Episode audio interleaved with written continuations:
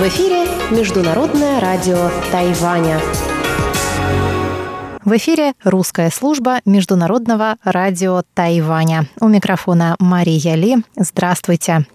Мы начинаем нашу программу передач с прекрасного острова Формоза. Напомню, что наша программа выходит в двух блоках на коротких волнах. Получасовая программа звучит на частоте 5900 кГц с 17 до 17.30 UTC и состоит сегодня из новостей вторника, передачи Анны Бабковой «Панорама культурной жизни», рубрики «Учим китайский» с Лилией У. А часовую программу, которая звучит на частоте 9490 кГц с 11 до 12 UTC, продолжит музыкальная передача «Нота классики», которую ведет Юнна Чень, а также повтор воскресного почтового ящика. Ну а сейчас мы приступаем к выпуску новостей вторника, 29 декабря. Президент Тайваня Цай Янвэнь выступила во вторник на церемонии назначения высшего командного состава трех видов войск она призвала вооруженные силы продемонстрировать свою решимость защищать страну и способствовать поддержанию мира и стабильности в регионе. Президент Цай, как главнокомандующая вооруженными силами Тайваня, заявила, что за четыре года ее нахождения у власти армии удалось не только повысить боевой дух и чувство собственного достоинства военных, но и обеспечить их новейшей военной техникой и оборудованием. Благодаря этому растет вера тайваньского народа в мощь и боеспособность собственной армии, сказала президент и добавила, что хотя армия стала лучше, она еще еще не стала лучшей. И перед командованием стоят две важные задачи – постоянно совершенствоваться, чтобы быть готовыми к глобальным вызовам и подавать достойный пример молодым военным. Международная обстановка меняется с каждым днем. Развитие науки и технологий не стоит на месте. Чтобы успевать за этими переменами, наши генералы должны служить примером бдительности и движения вперед и побуждать молодежь к постоянному совершенствованию навыков и впитыванию новых знаний. Только так наша армия сможет идти в ногу со временем и быстро адаптироваться к переменам, постоянно наращивая свою обороноспособность сказала Цай Янвэнь. Министр обороны Янь Дефа также призвал к сплоченности перед лицом китайской военной угрозы. В последние месяцы участились случаи нарушений воздушного пространства Тайваня самолетами Народно-освободительной армии Китая. Последний такой случай произошел в понедельник, 28 декабря когда два истребителя УАЙ-8 пересекли срединную линию Тайваньского пролива и покинули воздушное пространство Тайваня только после поднятия им в воздух своих истребителей.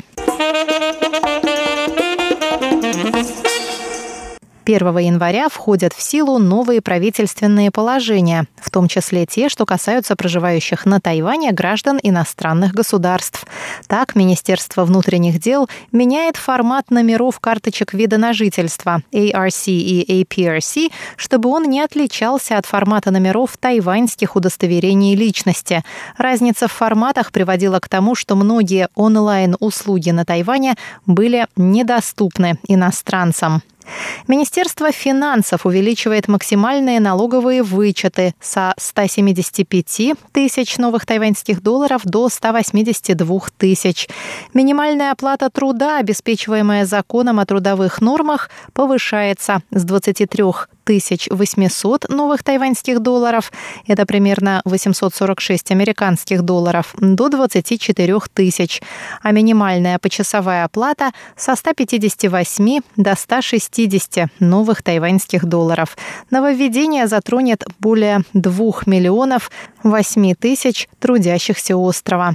Тайвань начнет импортировать американскую говядину, полученную от коров старше 30 месяцев, и свинину, содержащую допустимый уровень рактопамина, препарата, который добавляют в корм скоту для снижения жирности мяса. Вырастет масочная квота. Сейчас каждый житель Тайваня может гарантированно покупать 9 масок в две недели по цене 5 новых тайваньских долларов за маску, а с 1 января сможет приобретать 10 масок в две недели по цене 4 новых тайваньских доллара за маску. Правительство увеличивает субсидии на школьные обеды с 3,5 до 6 новых тайваньских долларов за один обед. Для приготовления школьных обедов разрешается использовать только продукты, произведенные и сертифицированные на Тайване. Издатели, импортирующие и экспортирующие книги смогут подавать на налоговые льготы. Наконец, вводятся штрафы для водителей транспортных средств, нарушающих нормы шумового загрязнения. Тайбэйская международная книжная выставка будет проходить вживую в здании Тайбэйского центра международной торговли и одновременно в формате онлайн, чтобы в ней могли принять участие иностранные издатели и авторы, которые не смогут лично приехать на Тайвань. Организаторы выставки объявили об этом во вторник, 29 декабря. В выставке примут участие 46 писателей из 13 стран. Кто-то сможет повстречаться с читателями лично, а кто-то заранее записывает запишет на видео рассказ о своих последних книжках. В их числе лауреат Нобелевской премии по литературе Казуо Исигуро, а также японские писатели Каитиро Хирану и Сион Миура и американский писатель китайского происхождения Хадинь. Организатор, фонд Тайбэйской книжной выставки, пригласил цифрового министра Тайваня Одри Тан провести чтение в рамках мероприятия. Министерство культуры распространит среди посетителей выставки 200 тысяч ваучеров на сумму 100 новых тайваньских долларов каждый на покупку книжек на выставке. Ваучеры призваны подхлестнуть местный книжный рынок и помочь издательской индустрии, пострадавшей в результате пандемии. Страной гостем выставки на этот раз станет Корея. Книжная выставка будет проходить с 26 по 31 января. Законодательный юань принял поправки к 38 законам, чтобы люди, которым исполнилось 18 лет, могли осуществлять свои гражданские права и обязанности. В минувшую пятницу депутаты законодательного юаня приняли поправки к Гражданскому кодексу, снизив возраст совершеннолетия с нынешних 20 до 18 лет.